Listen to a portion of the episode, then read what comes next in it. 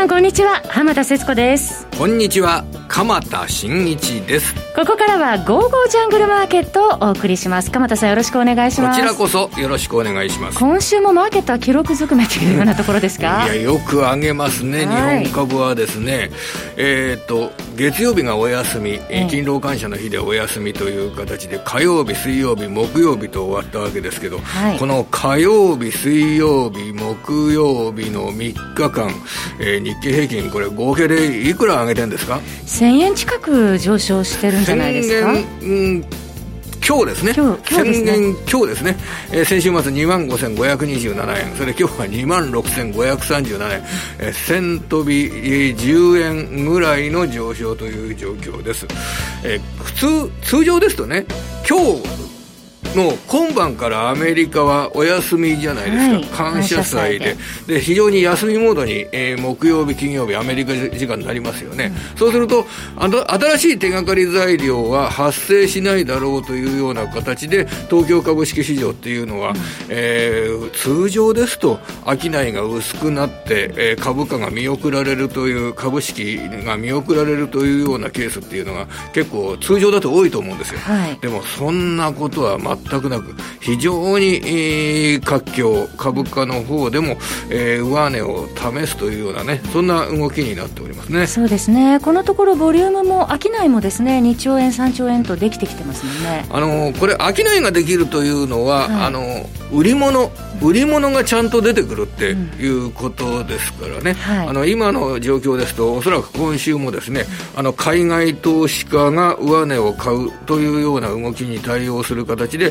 えー、個人の皆様などは現物株、保有していた株に利益がたっぷり乗ってきたので、それを売却しているというようなケースがあの増えてきていると思います。いわゆる長期投資家、長期保有の投資家は株価が大きく上がって含み益が増えてきたので、一回株式の比率を減らすというような、その行動をやってるのがこれ自然ですよね。あの今日なんかもあの、ほら、年金資金が、えー、えー、上がってきたんで株式の比率を落としてるっていうのは、これ当然の話なんですよね。あのー、1000万円持っていて、えー、そして株式が、えー、今まで300万円株式持っていたのが、300万円が400万円になった。それで全体の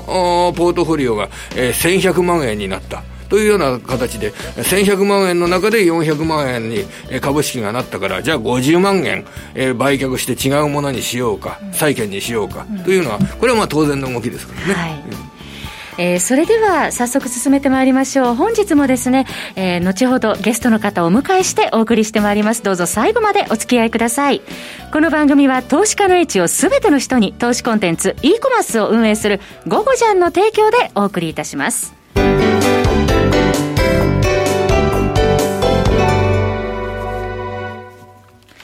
さて、鎌田さん、まあ、国内も、えー、高値更新中、日経平均株価、トピックスも上昇してまいりましたが、世界の株価も上昇してまいりました。あの、世界の株価を語るしかないというような、そういう状況でしょうね。あの、日本株が独自に日本株だけが上がってるというわけではなく、はい、11月に入ってからちょうどですね、はい、えー、大統領選挙が終わったあたりから、あ世界株高が始まっておりますので、えーそれに合わせて日本株も見るということが必要になります。はい、え僕、あの、昼間の番組でも申し上げたんですけど、昨日の終値までの、えー、世界の株の上昇率っていうのをいろいろ調べてみたんですよ。はい、あの、10月の30日、10月の一番最後の日に対して、昨日の終値はどのぐらい上がってるかっていうことを調べましたら、はい、えー、日経平均14.4%、今日上がったんで、またさらに上がるっていう状況ですね。はい、えー、今日上がったんで、これ15%は優に超えるような上昇率になりました。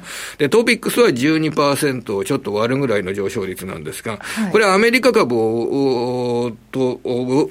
を、アメリカ株に対して日経平均は上回ってます。うん、あの、ニューヨークダウが12%台、ナスダック総合指数は10%台の、あの、上昇率という形なので、はい、日本株の方が、あの、アメリカの株よりも、あの、上昇率が大きくなっているという状況です。はい、で、ただ、あの、これはやっぱりアメリカの株がま、まさにナスダック総合指数が8月の後半、9月の初めまでですね、はい、突き進みましたよね。はい、で、その後、えー、もっと、あのー、株式の投資対象が世界的に広がって、日本株も上がり、そしてニューヨークダウの方がナスダック総合指数よりも相対的に強くなる。つまり、景気敏感株などが買われるような展開になったというような状況が、はい、足元の動きです。はい、ただ、ごく足元、もっともっと足元になると、うん、えー、ニューヨークダウの方がぐーんと上がってきたので、逆にナスダック総合指数の方に、あの、出遅れ感が見られるというような状況になって、昨日あたりはですね、はい、あの、終値で9月2日のナスダック総合指数の高値を、まあ、およそ3か月ぶりに塗り替えるというような動きになってるんで、はい、だんだんこの循環物色が、えー、ニューヨークダウ景気敏感株を買うという状況、そそれからまたナスダック総合指数、ナスダック市場にある銘柄を買うというような状況で、循環物色の動きが見られている。いてるね、というのが、あの、今の特徴。はい、それからちょっと意外なことにですね、はい、やっぱり市場規模の小さなあ市場っていうのが結構上げてるんですよ。世界の中で。えー、ヨーロッパを見ると、はい、イギリスとドイツ、こちらの資本市場などはね、えー、結構、あのー、日本でも知られているような市場ですけれども、はい、イギリスとドイツの上昇率が14%、10月末に対して。日本と同じぐらいですね、えー、そう。そういう状況なんですが、はい、実はフランスの上昇率がですね、21%、2割を超えてるっていうような上昇率。フランスというと、これ、あの、今、非常にこのコロナウイルスの経済への悪影響っていうのが、大きくなってる国ですよね。はい、あの、先週の金曜日発表された、あの、マーク・イット社の発表した、あの、PMI についても、これ、ドイツと比べると、フランスの悪化の度合い、フランス語を下げる度合いっていうのが非常に厳しくなってて、あの、サービス業の PMI はフランスで40を割るような、非常に悪い水準になってるね、コロナの影響が色濃く出てましたよね。だけど株価を見ると、はい、ドイツやイギリスよりもフランスの方の上昇率の方が大きくなってる。という形なんで、だから、あまりこの景気の状況だとかっていうのを合わせて、あのー、考慮してないような状況で、今お金は、世界のお金はいろいろな国に向かっている、世界中に向かっているというような、そういう状況にあります。私自身はね、日本の株が上がってるのを目の前にしてるんで、その目の前で見てるんで、日本株はアメリカよりも強いなっていうような意識を持ってたんですが、その日本株より強い市場が、まあ世界中でもゴロゴロしてましてね、あの、ロシア、の株価指数が、これが22%上昇してました。で、ブラジルは17%上昇、シンガポールが18%上昇。というような形で、日本の株よりも上がってる市場いっぱいあるんですよ。なるほど。今お話しいただいたロシアとかブラジルっていうのは、その資源価格の上昇に影響してる、ね、まあ、新興国っていうような形ですんで、はい、そこにこだわらなくてもいいと思います。うん、だけれど、その、まあ、ブリックスってよく言うじゃないですか。はい、それはロシア、ブラジルが、その22とか20 17%上げていて、それでインドは10%。10%これは日本の方が強いですね。うん、インドはでも今、上場来の高値ですから、史上最高値ですからね、はい、で中国については4%の上昇です。アジアそれほど大きく上げていやでも先ほど言ったシンガポールは18%上げてるんですよ。すね、だから、コロナウイルスの悪影響が一番小さく、経済の回復が世界で一番進んでいるのが中国だとして、はい、中国の株価パフォーマンスっていうのが、11月は一番悪い。4%しか上がってない。うんそして非常にコロナウイルスの悪影響を強く受けているフランスの株価指数は20%を超える上昇になっている。株が難しいですね。えー、コロナウイルスの悪影響が景気や企業業績に与える影響、そのあたりを意識して株式投資を考えなければいけないというのはよく言われる、はい、普通によく言われることですけれども、はい、その普通によく言われることなどが、全く関係ない段階で株価は推移していると。いうのが、うん、この1ヶ月株式って難しいな。でもこの経験、この経験ってきっと僕の10年後に生きるんだろうなとか、うん、ね。そんな気持ちになってる次第でございます。多分生きないかもしれませんけどね。今、鎌田さん、その世界全体の株価の流れ伺いましたところで、それではここでグローバルマクロ戦略のそうそう今日はもうね、すごいそれを楽しみにしてたんですよ。はい、世界の動きをね。教えていただきたいなと思います。はい、それでは、ここで本日のゲストの方、お招きいたします。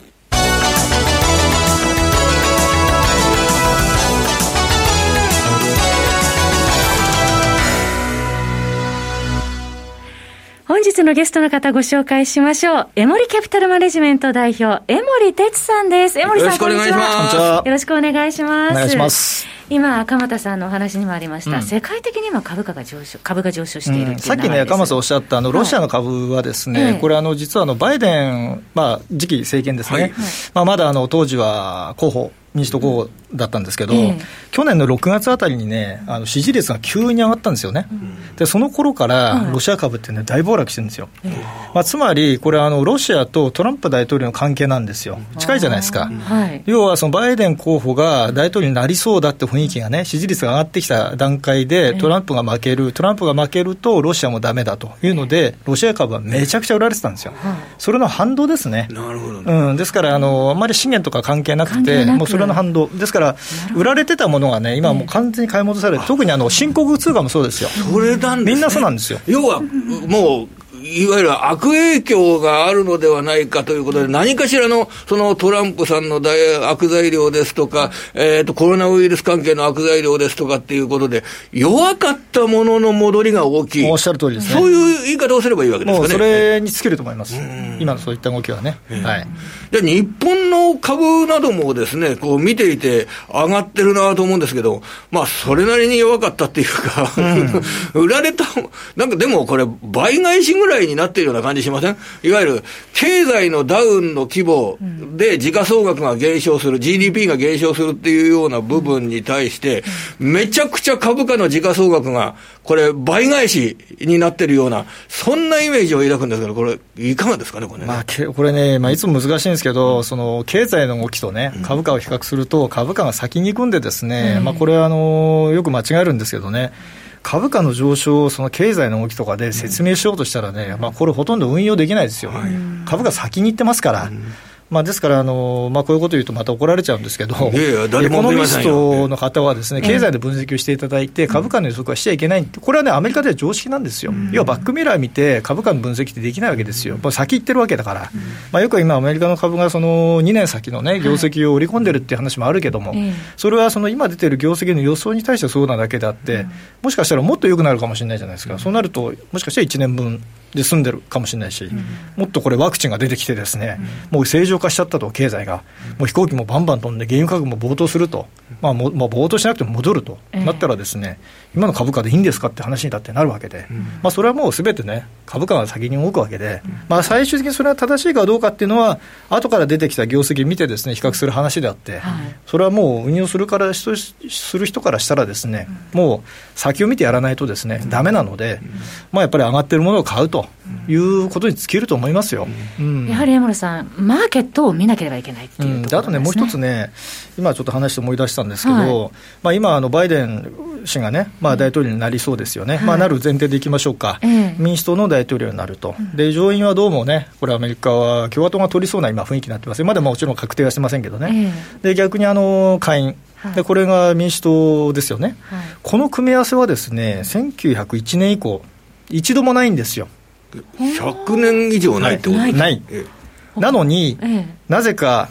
あの、著名なマスコミに出てらっしゃる株式評論家じゃないや、株式の運用してる人も含めて、皆さんがねじれがいいと。ね。ねじれがいいっていう根拠は何ですかと。少なくとも私からすると、過去ないんですよ、このパターンが。過去ないものをどうやって説明できるんですかと。これはね、不思議でしょうがない。だからそれはね、あの、結果として正しいかもしれないけども、今の段階でねじれがいいっていうのは、これは説明としてはですね、あまりにね、不親切。ですから、僕が言いたいのは、えー、過去ないですと。だから分からないと。分からないですよってことを言いたい。過去ないんだから。だだからそのねじれがいいから大丈夫だとかね、これは議会でその金融市場にとってややこしい政策が取らないからいいんだと。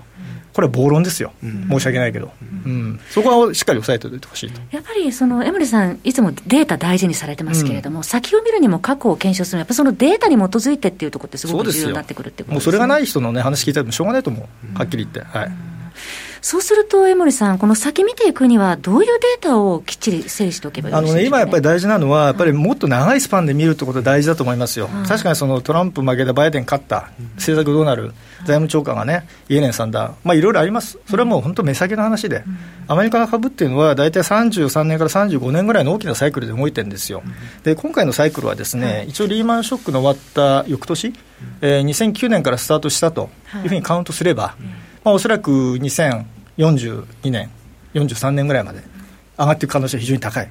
まだまだですよ、途中ですね、まだ。まだまだ、全然全然。でこの2040年ぐらいっていうのは、あの人口動態でいうとですね、これインドが一番その多分経済がピークになりそうな時なんですよね、だ多分そういった多分流れになっていく可能性が非常に高いという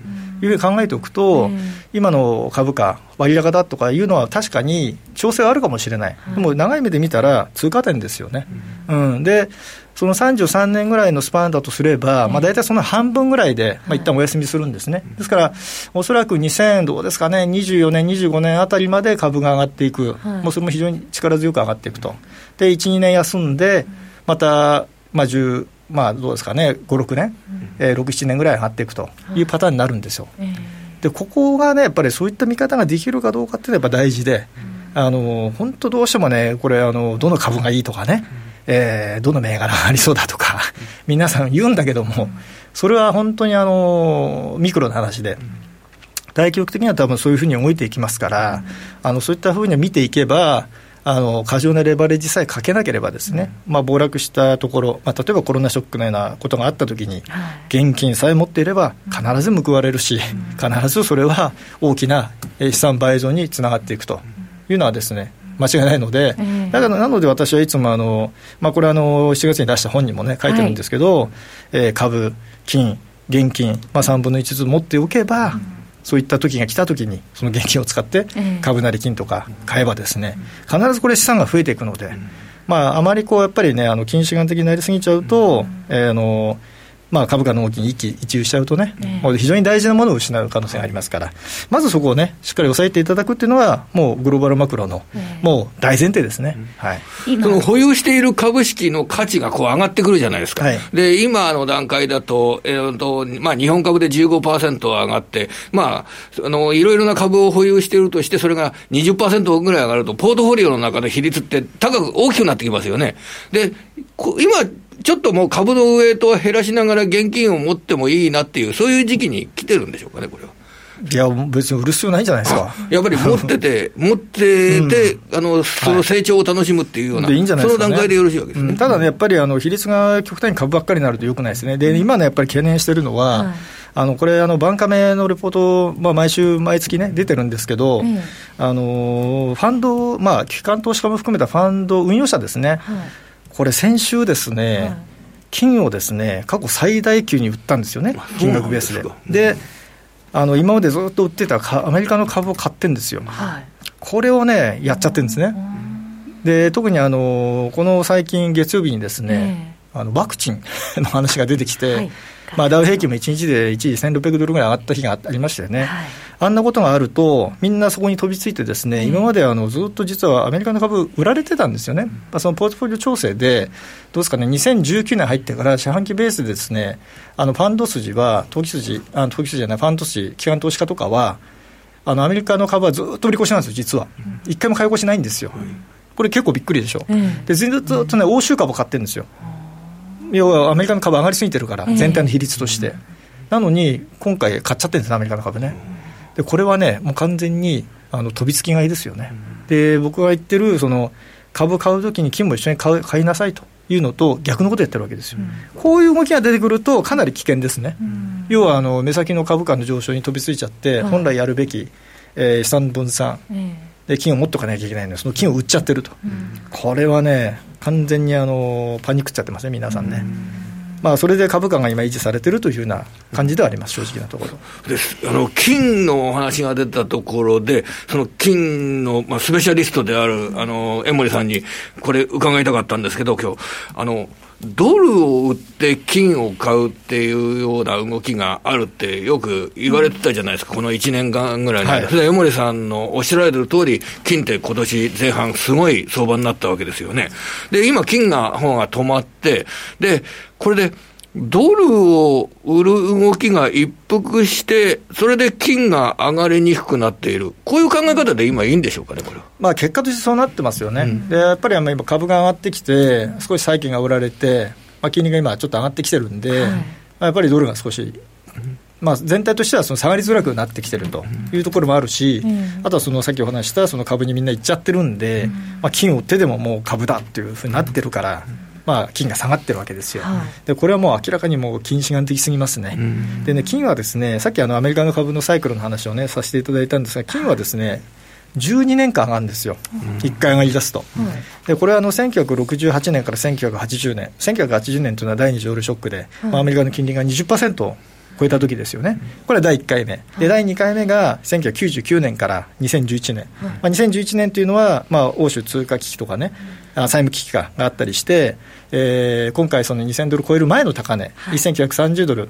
1920ドルですね、つけた時の年ですよ、はい、まあ、これは第2回目、で第3回目が今ですね、これ2015年の12月から始まっていると、でここから見ると、まあ、おそらく2026年から2027年ぐらいまで、はい、まあ、今回の金相場の上昇は続くと。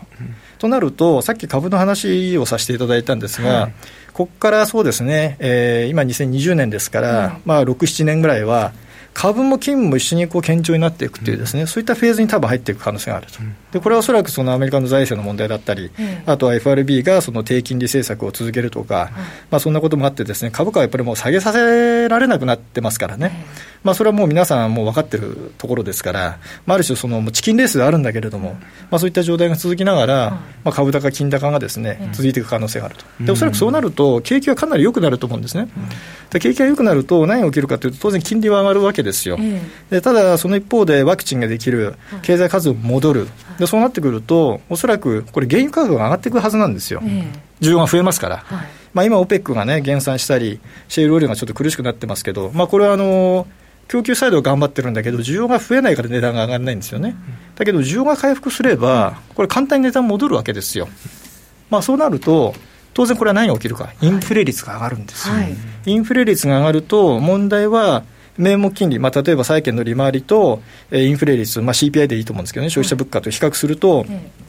どっちの上がるペースが速いかによるんですよ。で、インフレ率の上がるペースの方が速ければ、これ、実質金利が、ね、アメリカの実質金利が低下しますから、はい、これ、金価格が上がっているわけですよ。はい、だから金利の水準が上がったとしても、金価格は別に上がってもいいと。いう、まあ、ロジックになるわけですよね。ということは、一番いいシナリオとしては、景気もいい、ね、インフレ率も上がってくる、まあ、場合によってはその長金利がですね、もう変な話で3%超えちゃうとかね、はい、でね、これ、多分 FRB はですね、あのそういった状況になったとしても、すぐに、ね、利上げはできないですよ、利上げしちゃうと景気潰れちゃうから。ということは、もうどんどんどんビハインド・ザ・カーブになっちゃって、もうやることがどんどんどんどん遅れていく、2023年だってたのがですね、気づいたら2025年になってました、景気がもう大爆発して、株価大暴騰してて、インフレ率もすごくなってて、もうさすがにまずいねと、多分それぐらいにならないと、もしかしたら利上げしないかもしれない、多分そこが多分ね、株ものピークになってくるんですよ。またしばらくお金が入り始め、入り続けるということですね。ということは、その株もいいし、金もいいというね、ことがあり得るので、まあ、やっぱり両方持ちながら、でただやっぱり株価はご案内の通り、もう上がると暴落するっていう、ね、ことを繰り返しながら上がっていくわけですよ。それが嫌であれば、あのやっぱりあの金も持ちながらね、あの資産資産のその資産価値全体、ポートフォリオ全体の価値がその上下ぶれないようにね、はい、えー、そういったあのポートフォリオに取得、金も入れとくというふうにすると、まあ、心理的にはですね、非常に安心感があるし、あともう一つは、株式投資もやっぱりレバレッジをかけないということですよ、過度にね、まあ、できれば現物でやると、現物で取引すれば、まあ、下がったって構わないわけですよ、これ、必ず戻るから、うん、全然売る必要はないわけですよ、下がった時売るからおかしくなるんで、下がったら買えばいいんですよね、だから現金を持っときなさいと、そのための現金なの。で。結構踏み上げられてしまって今最近ねやっぱりね抱えてる方いらっしゃる日経の何でしたっけ、はい、ダブルインバースとかね、はい、買ったりあと日経レバーをなんか信用で売ったりね。これはねやっぱり上がってるものはね売らなきゃ売っちゃいけないですね やっぱね。うん、やっぱりできればね、高いなと思ってもね、あの売る売ったらいいのか、買ったらいいのか、どっちが得ですかって、上がってるものはね、割割高だと思っても、買った方がやっぱり有利ですよ、それは。今も素直についていった方がいいという、ね、そうですね、だから僕はそのメルマガでもずっと書いてるんですけど、やっぱりね、あの逆張りはですね、まあ、ある時期は報われるんだけども、ほとんどのケースで大きな損失で終わると、でトレンドフォローは常に損切りができるんですね、要は逆に言ったら、手締まいしなきゃいけないので。はい。だそこはあの私もそうですし、まあ、メルマガにそこは明確に書いてますけど、もうそこはもう血も涙もなく、もうスパッと切ると、これができればですねあのトレンドフォローはあの必ず最後勝ちますよ。うん、っていうのはどのどこかの市場で必ず大きなトレンドって出ますんでね、はい、まあ、今のそのアメリカの株もそうですし、日経平均もそうじゃないですか、まあ、やっぱりしっかりこう上がってくる初動でしっかり入れていれば、うんまあ、確かに上下の変動大きいですけどね、だそれはポジション小さくすればいいわけで、うん、うん、ポジションがあのボラテリティが高いってことは、ポジション小さくしなきゃいけないってことになるんで、ですね、えー、だから私もメルマガ書いてるのは、そのポジションを大きくするなと、今はね、うん、あのまあ、ただ上がっていくんで、もうずっと買いでいいんだと。もう非常にシンプルですよね、うん、それをなぜか逆張りしちゃうと、ですね、これはやっぱりうまくいかないですよね、上がってるんだから。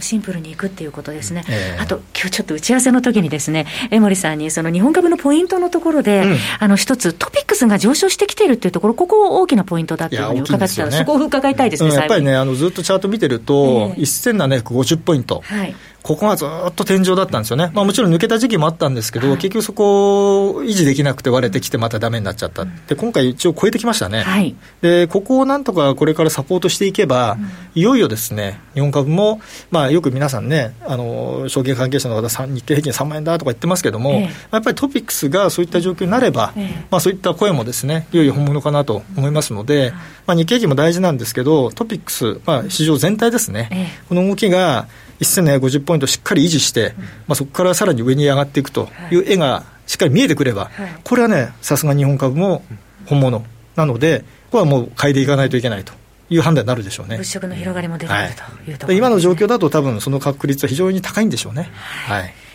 ちょっと来年に向けて楽しみになってまいりましたけれども、岡本さん。そうですね。はい。えー、非常に江森さんのお話伺ってですね、えー、えー、この今、今日聞いたような江森さんのお話などがですね、はい、毎日毎日、えー、江森さんから届けていただく、はい、前の晩のアメリカ海外株の動きなどと合わせて届けていただくのが、あの、江森さんのメルマガですよね。毎回こちらで、はい、えー、ご紹介させていただいてますけれども、はい、江森さんのメルマガ、リアルトレーディングストラテジー、えー、このあたりのメルマガをですね、はい、えー、ぜひ、あの、ゴゴジャンのホームページで見てですね、えー、お申し込んでいただくとですね、そうですね、えー、こちらの方が毎日、江森さんが横にいらっしゃるような形で教えてくれるという、ね、そういう情報ですよね。そばで江森さんが、あの、指針をね、教えてくださるというようなメルマガになっております。江森さんのメルマガ、江森哲のリアルトレーディングストラテジー、ぜひご検討ください。また、江森さんのメルマガをはじめ、えー、ツール、電子書籍、自動売買ソフトなど、えー、ゴゴジャンでは2万6000アイテムが集まる、えー、商材ね、あの、結構取り揃えております。そのゴゴジャングルで、ぜひお気に入りを見つけていただければと思います。また、皆さんのとっておきのスキルコンテンツのご出品もゴゴジャンではお待ちしておりますので、ぜひご検討ください。本日のゲストは、エモリキャピタルマネジメント代表の江森哲さんでした。江森さんどうもありがとうございました。ありがとうございました。えー、番組もそろそろお別れの時間です。鎌田さんもどうも今週もありがとうございました。こちらこそありがとうございました。来週も素敵なゲストの方をお招きしてお話を伺ってまいりますのでどうぞお楽しみになさってください。それでは皆さんまた来週。この番組は投資家の位置を全ての人に投資コンテンツ e コマースを運営する「ゴゴちゃん」の提供でお送りいたしました。